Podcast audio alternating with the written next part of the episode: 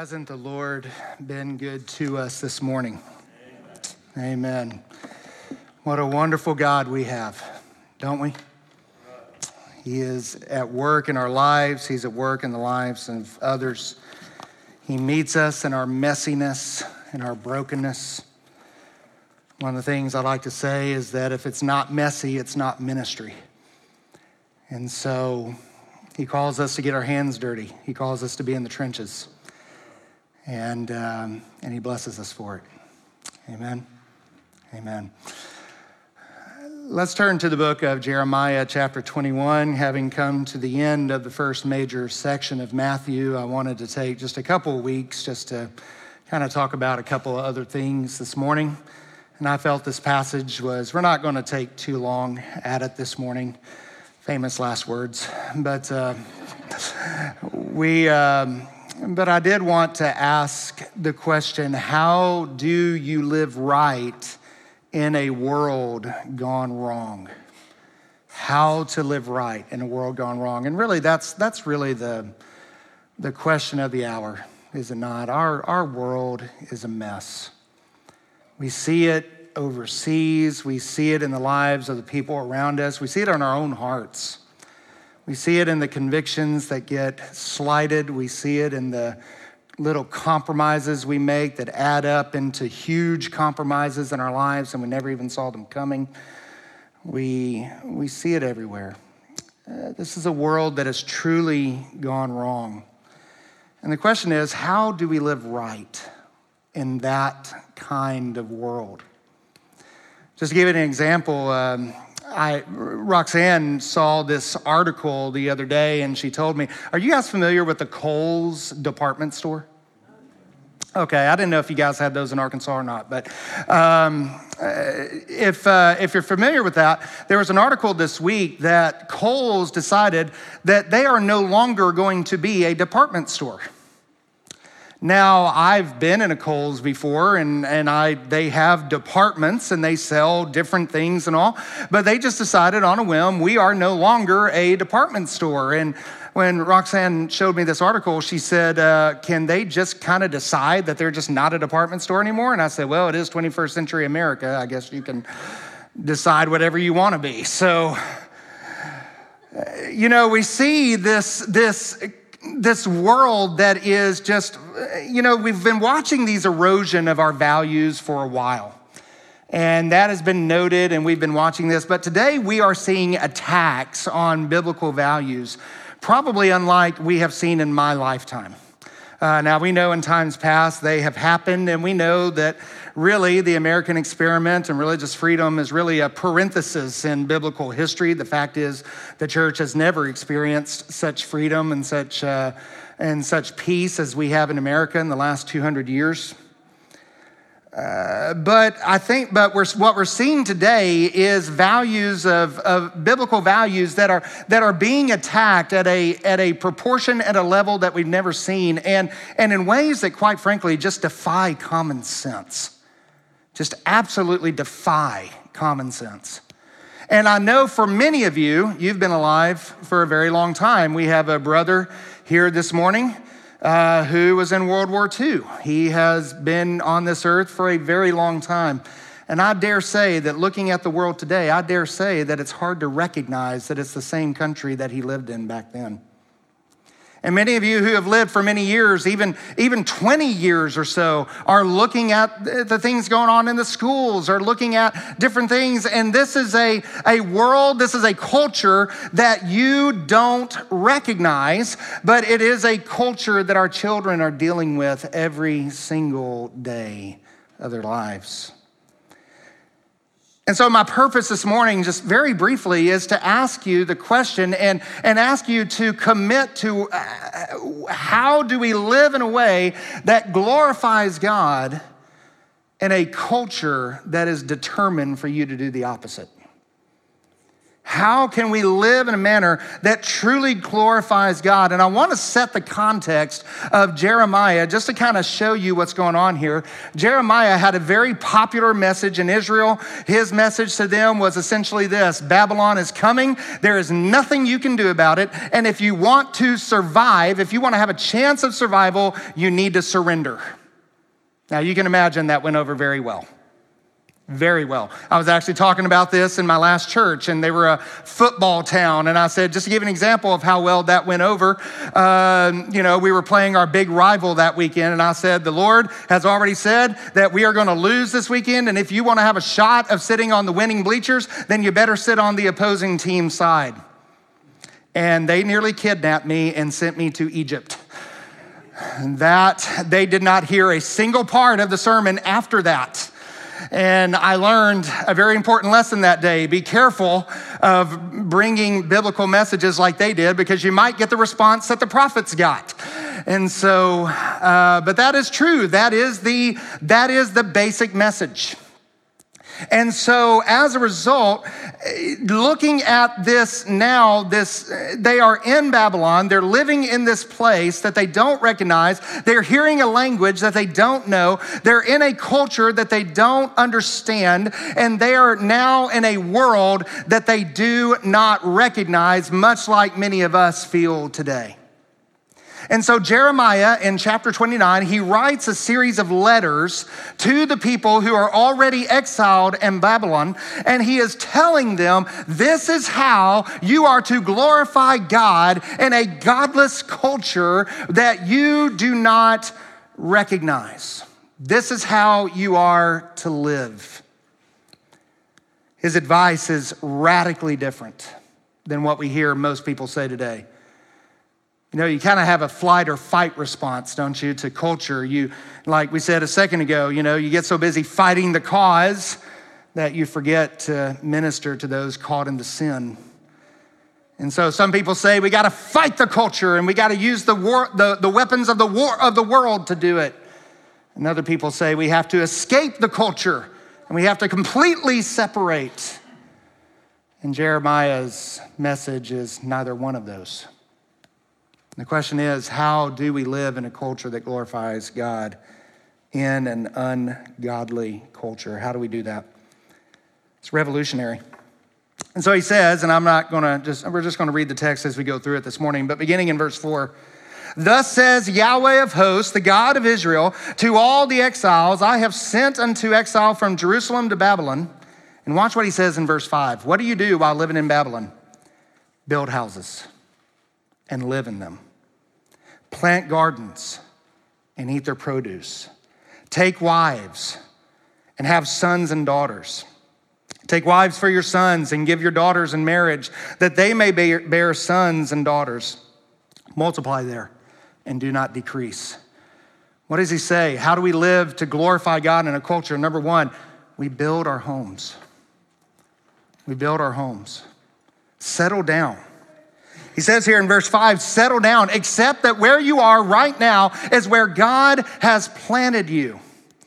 My mentor growing up, my first mentor, he had something that he used to say to me all the time. He could, he could sense that restlessness that I had as a young man in me, that I, I could just never be satisfied in one place for very long. I was, I was like that in my youth, and, and, uh, and he sensed that very early on in my Christian life. And so he would always say to me, Bloom where you're planted. Bloom where you're planted. Understand that where you are right now is where God has called you right now. And so build houses, plant gardens in need of their produce. Live your life. Live your life. In fact, you may notice that term build houses and plant, those two words, build and plant. Does that sound familiar? We saw that in our scripture reading, did we not? In the same way that God called Jeremiah in his call to prophecy, build and plant, he is telling the Israelites in Babylon that they also are to build and plant. It's the same call. It's expressed in different ways, but it's the same call. Build your houses and then also build your families. He says here in verse six, don't decrease Take wives, bear sons and daughters. Take, da- take wives for your sons and give your daughters away in marriage. In other words, do not forsake the first institution that God created on earth, which is the family. And notice what he says don't decrease. There is no sense here of, of Israelites saying, Well, I just can't bring a child into this world. There's no sense of that here. If anyone should have said it, it should have been Israel in exile in Babylon, but they didn't say that. He says, No, build your families. And implicit in that is teaching your children in raising them in the admonition of the Lord. You know, one of the things that all the scholars, no matter what disagreements they have about the exile itself and how they came back, one thing that all the scholars agree on is that when Israel came back into the promised land some 70 years later, they never had a problem with idolatry again, at least not in the traditional sense. The people taught their children, the people taught them. And because they were in exile, that teaching was far more effective.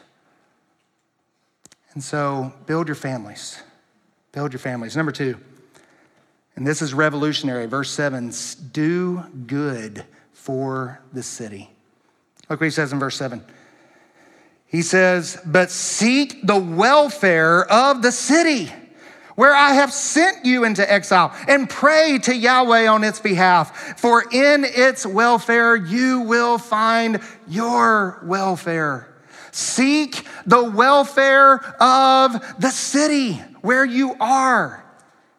In other words, seek to do good for no other reason than it is good. This is really incumbent. This kind of merges into what is called the doctrine of vocation. Uh, the reformers uh, really emphasize this. You see, uh, prior to the Reformation, the idea was that you had two classes of people. You had you had the clergy and you had the laity, and the clergy were there to worship and serve God, and the laity was there to support them so that they could do that.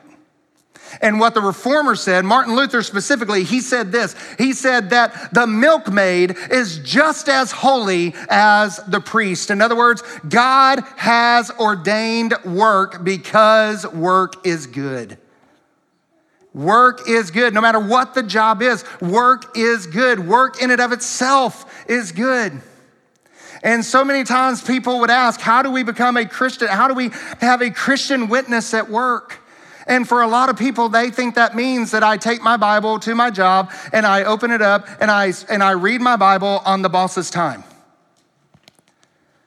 And it could, I mean, maybe not on the boss's time part, but take your Bible to work, sure. But you know how you can be the best witness and glorify God the most in your job? Be the best employee they've got. That's how you can do it. In other words, all work is sanctified. All work is holy. You know, within, I mean, I'm not talking about certain professions, but, but all work, work in and of itself is holy. Work is not a part of the fall, but it is sanctified by God. And you don't have to be up here preaching, you don't have to be up here singing in order to serve God in your daily life. You can serve Him and you can honor Him and you can glorify Him right where you are. And your working does good for the community. Your working does good for the, for the welfare of the city. Be someone who contributes. You remember, you remember what uh, Paul said? Paul was, uh, he was ministering to the Thessalonians and he talked about the coming of Christ and they got a little, they got a little uh, radical about it and they started quitting their jobs and, and basically they were sitting on lawn chairs on top of their house and just kind of looking up at the sky all day long waiting for Christ to come back. And Paul writes Second Thessalonians to say, hey, stop it right? and what does he say in Second Thessalonians? You remember this? What does he say? He says, if a man does not work, what? He doesn't eat. Now, please, beloved, don't read that verse by itself, okay? Fill it in with the other revelation of Scripture. Yes, we need compassion, we need mercy, And yet, there is a principle that work is good and work should be encouraged and valued, not the other way around. Beloved, everywhere the Reformation went, prosperity, education, arts, medicine, uh, science, all of that followed. And people say that, you know, capitalism built America. Well, yes, in a sense it did, but beloved, capitalism did not build America. The Protestant work ethic built America. And what we're seeing now is the erosion of that work ethic. And so seek the welfare of the city and pray for them. Pray for them.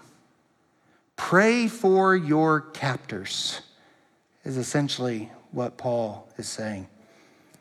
Because in there, and there's a practical reason for this, because in their welfare, you will find your welfare.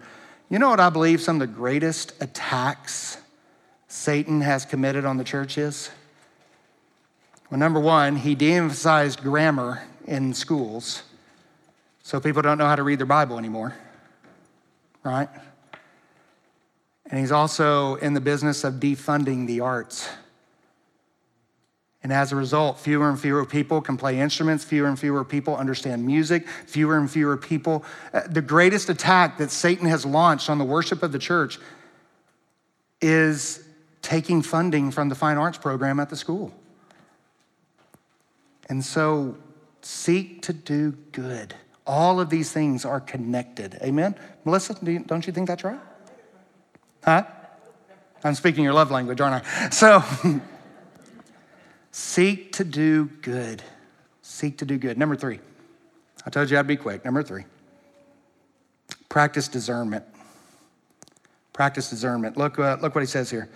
For thus says Yahweh of hosts, the God of Israel, do not let your prophets and your diviners who are among you deceive you, and do not listen to the dreams that they dream, for it is a lie that they are prophesying to you in my name. I did not send them, declares Yahweh. Beloved, you can get on the internet today and you can find a blog or a teacher or whatever you want that will teach you anything you want, and they will put some kind of Bible verse on it to sanctify it. What do I say all the time? You can put John 3:16 on what? Yeah, you can put John 3:16 on a bottle of whiskey. That doesn't make it Christian whiskey, right? And you can't take a Bible verse, you cannot take a Bible principle and use it to sanctify sin.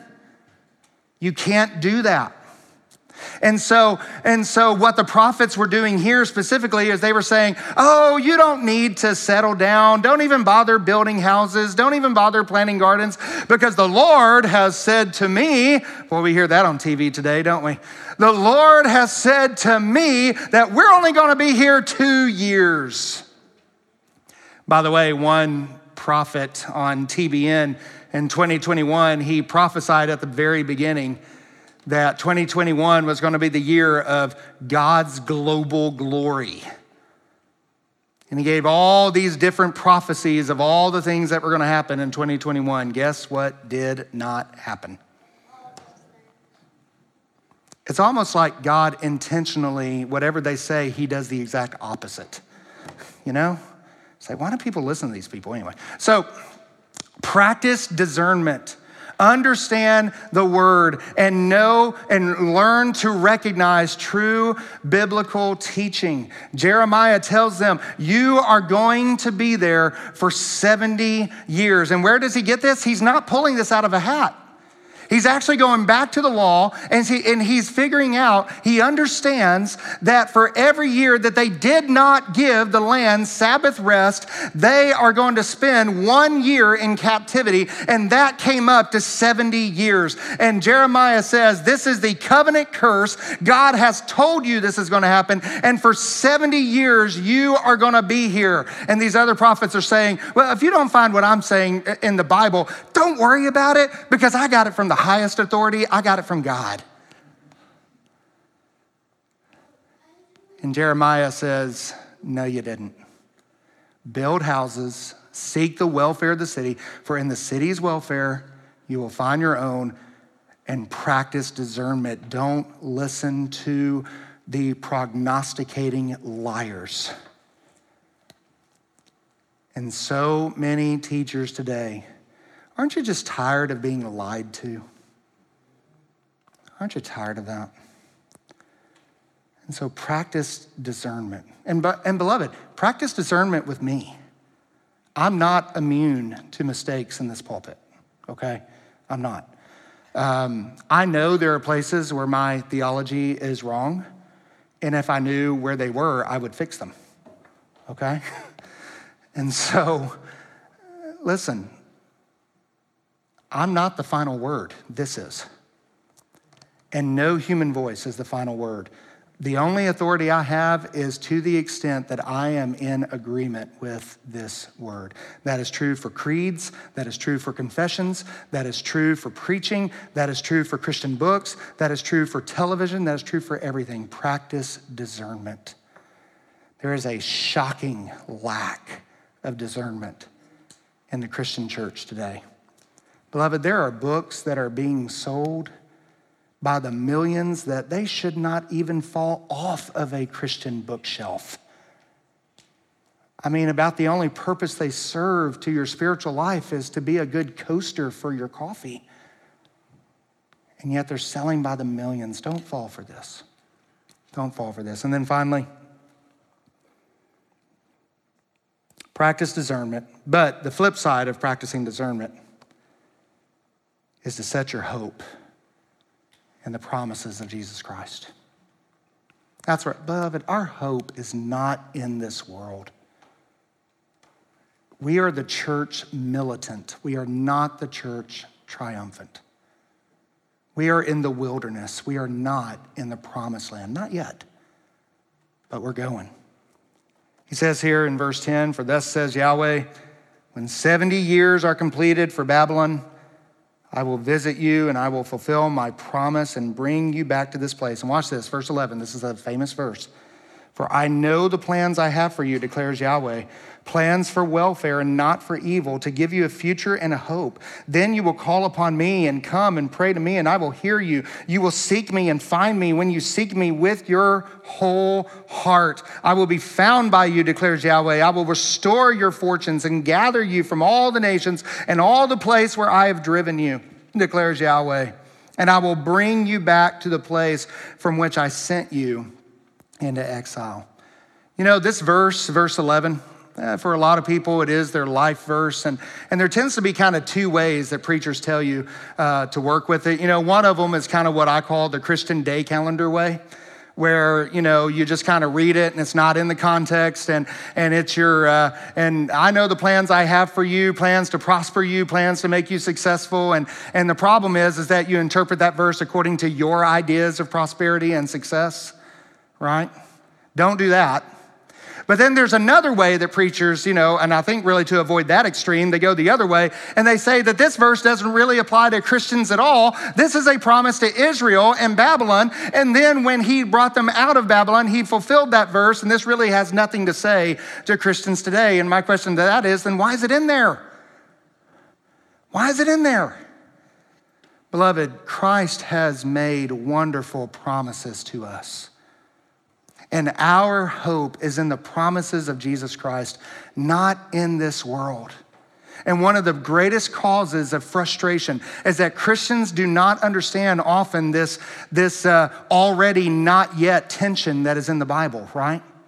And that we are already saved. We are already experiencing grace. We are already complete in Christ. We are already uh, perfected in His standing and in His positional uh, sanctification that He's given us. But yet, also, we are not yet in the sense that we still struggle with sin. We still live in a fallen world. We still struggle with disease. We still struggle with sickness. All of these things are going to go away, but not yet. That is why, beloved, there will never be a perfect president. That is why, beloved, you will never have a perfect husband. Ladies, say amen. Man, that is why you will never have a perfect wife. That was a little louder. That's why you'll never have perfect children.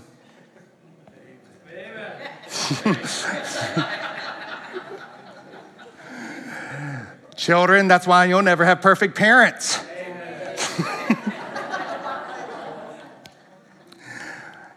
you who are without sin, cast the first stones. Beloved, that's why you'll never have a perfect church. That's why you'll never have, you won't have perfection in this world. One of the lies that the social sciences has taught us is that suffering is abnormal. Beloved, in a fallen world, suffering is normal. Okay? The promise is that we will be delivered from it. Already, not yet, know this tension well and trust in the promises of the Lord, not in the promises of the politicians, not in the promises of all the other things. You know, when I was young, fairy tales began with the words once upon a time. Today they begin with if elected, I promise.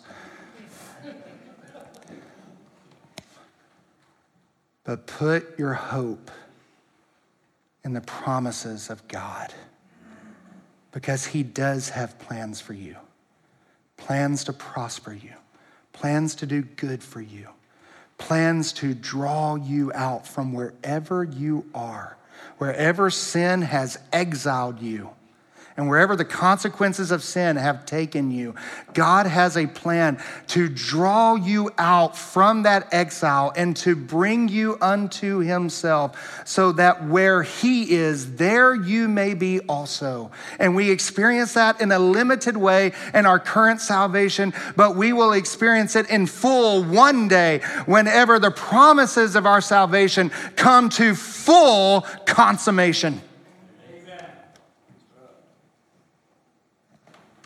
And that is when our hope will be realized. So, how do we live in a world that's gone wrong? Build your homes. Seek, the, seek to do good in the city. Practice discernment. And set your hope in Jesus Christ and in the promises that He will fulfill for you. And if you're here this morning and you don't know those promises, you don't know Christ as your Savior, I would love to talk to you. There's others who are here who would love to talk to you. Maybe you're here, you need to pray because you've had a, a fighting mentality, you've had an escapist mentality. You've come to understand that the Lord has not called you to either one but He's called you to serve Him. And yes, that doesn't mean that we don't take a stand against ungodly culture. Don't get me wrong. The church needs to be vocal because that's one of the ways we do good. But we also do good when we have mercy on those who have fallen. And if you're here this morning and you've fallen, we want to show you God's mercy. We want you to see God's love through us. Would you come? Father, we thank you for today. I thank you for this wonderful lady and this wonderful ministry that she's doing. Father, you have been so good to us. There are some of us here who have been redeemed out of lives that are full of mistakes, full of living in the trenches of society. There are others, Lord, here who were served at, who were saved at young ages, and, and by your grace, they have never had to experience those things. And, and Lord, we praise you for that too, because all of it is by your grace. And I pray, Lord, that you will make Calvary Baptist a hospital for sinners. And may we seek to do good for no other reason and because it's good, Lord. May we be May we spend and be spent so that you may be glorified on this earth. May we worship you in our work. May we glorify you in everything we do. And in doing that, may lost sinners come to know you through our witness, through our authentic witness. I'm just going to ask you to stand. If you're here this morning, you feel like you want to come forward, you're certainly welcome to. Just going to ask you to bow your heads for a moment and just kind of reflect on the things that you've heard this morning. And ask yourself the question what, what can I, what changes can I make this week? My attitudes, my, the things I do, whatever it is. As our musicians play, would you just reflect for a few minutes? And if you're here and you need Christ as your Savior, I beg you, I plead for you to come. If you're in trouble because of sin, I beg of you to come. You will find no judgment here. You will only find that God's grace is sufficient for you.